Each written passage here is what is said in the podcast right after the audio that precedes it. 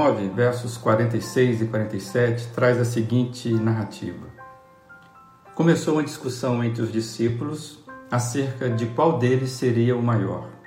Jesus, conhecendo seus pensamentos, tomou uma criança e a colocou em pé ao seu lado.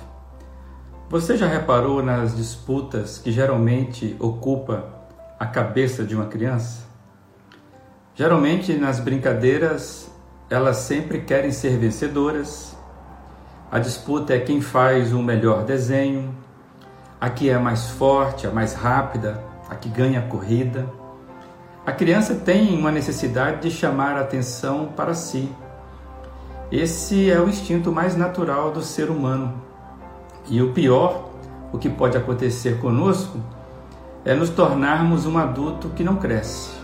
Nos tornarmos adultos que não cresceram, que não amadureceram, adultos que, especialmente nos momentos de crise, agem como crianças. Nesse texto que lemos, tem uma discussão entre os discípulos de Jesus e o que estava ocupando a mente daqueles homens eram quem deles seria o maior. E o texto é maravilhoso, pois a narrativa ela é tratada a partir da ótica de Jesus. Como já falamos aqui em outra ocasião, Jesus conhece o que se passa no nosso interior, no nosso coração, e ele consegue fazer a leitura perfeita de fato que nós somos. Jesus, olhando aquele bando de marmanjos, barbudos, crescidos, gente grande, ele enxerga na verdade um bando de crianças. E o que faz um monte de criança junto? Ou um monte de crianças juntas? Criancice, falando, disputando, gritando, agindo com infantilidade.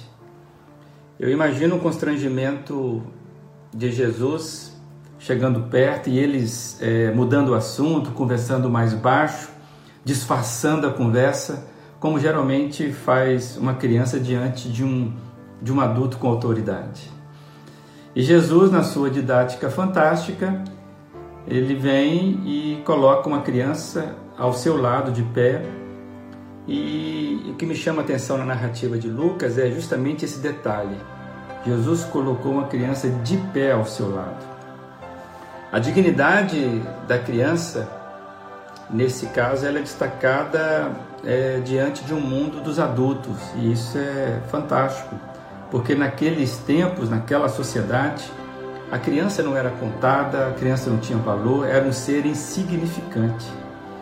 E eu fiquei pensando, quem é que ouviria o testemunho de uma criança? A criança era desqualificada, não provocaria inveja a ninguém que desejasse poder, a ninguém que desejasse ser o maior.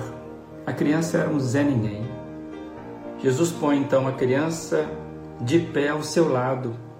Para quê? Para mostrar o quanto a nossa dignidade ela é construída por ele. De pé ao seu lado indica o quê? Indica autoridade. É como se Jesus estivesse com esses simples gestos dizendo: estão vendo? Vocês só conseguem enxergar essa criança agora porque ela está comigo. Eu a coloquei como autoridade sobre todos vocês. Eu, Jesus, transforma um Zé Ninguém numa pessoa digna, uma pessoa que é enxergada. E isso é extremamente impactante para aqueles primeiros ouvintes de Jesus. Eu entendo que se foi impactante para eles, é impactante para nós hoje, porque nós descobrimos que ninguém é visto por Jesus como alguém insignificante. Ninguém nesta vida é invisível aos olhos de Jesus. Hoje eu divido esse exercício de lembrança com você, porque nós somos como crianças, nós somos imaturos, somos infantis, mas que Jesus possa nos trazer para perto. E quando Jesus nos traz para perto e nos coloca em pé, nos coloca de pé, isso muda tudo. Que eu e você possamos ver a nossa identidade como Jesus nos enxerga, de pé, do lado dele, visto, enxergado. Que você tenha um bom dia, de pé como criança na presença dele.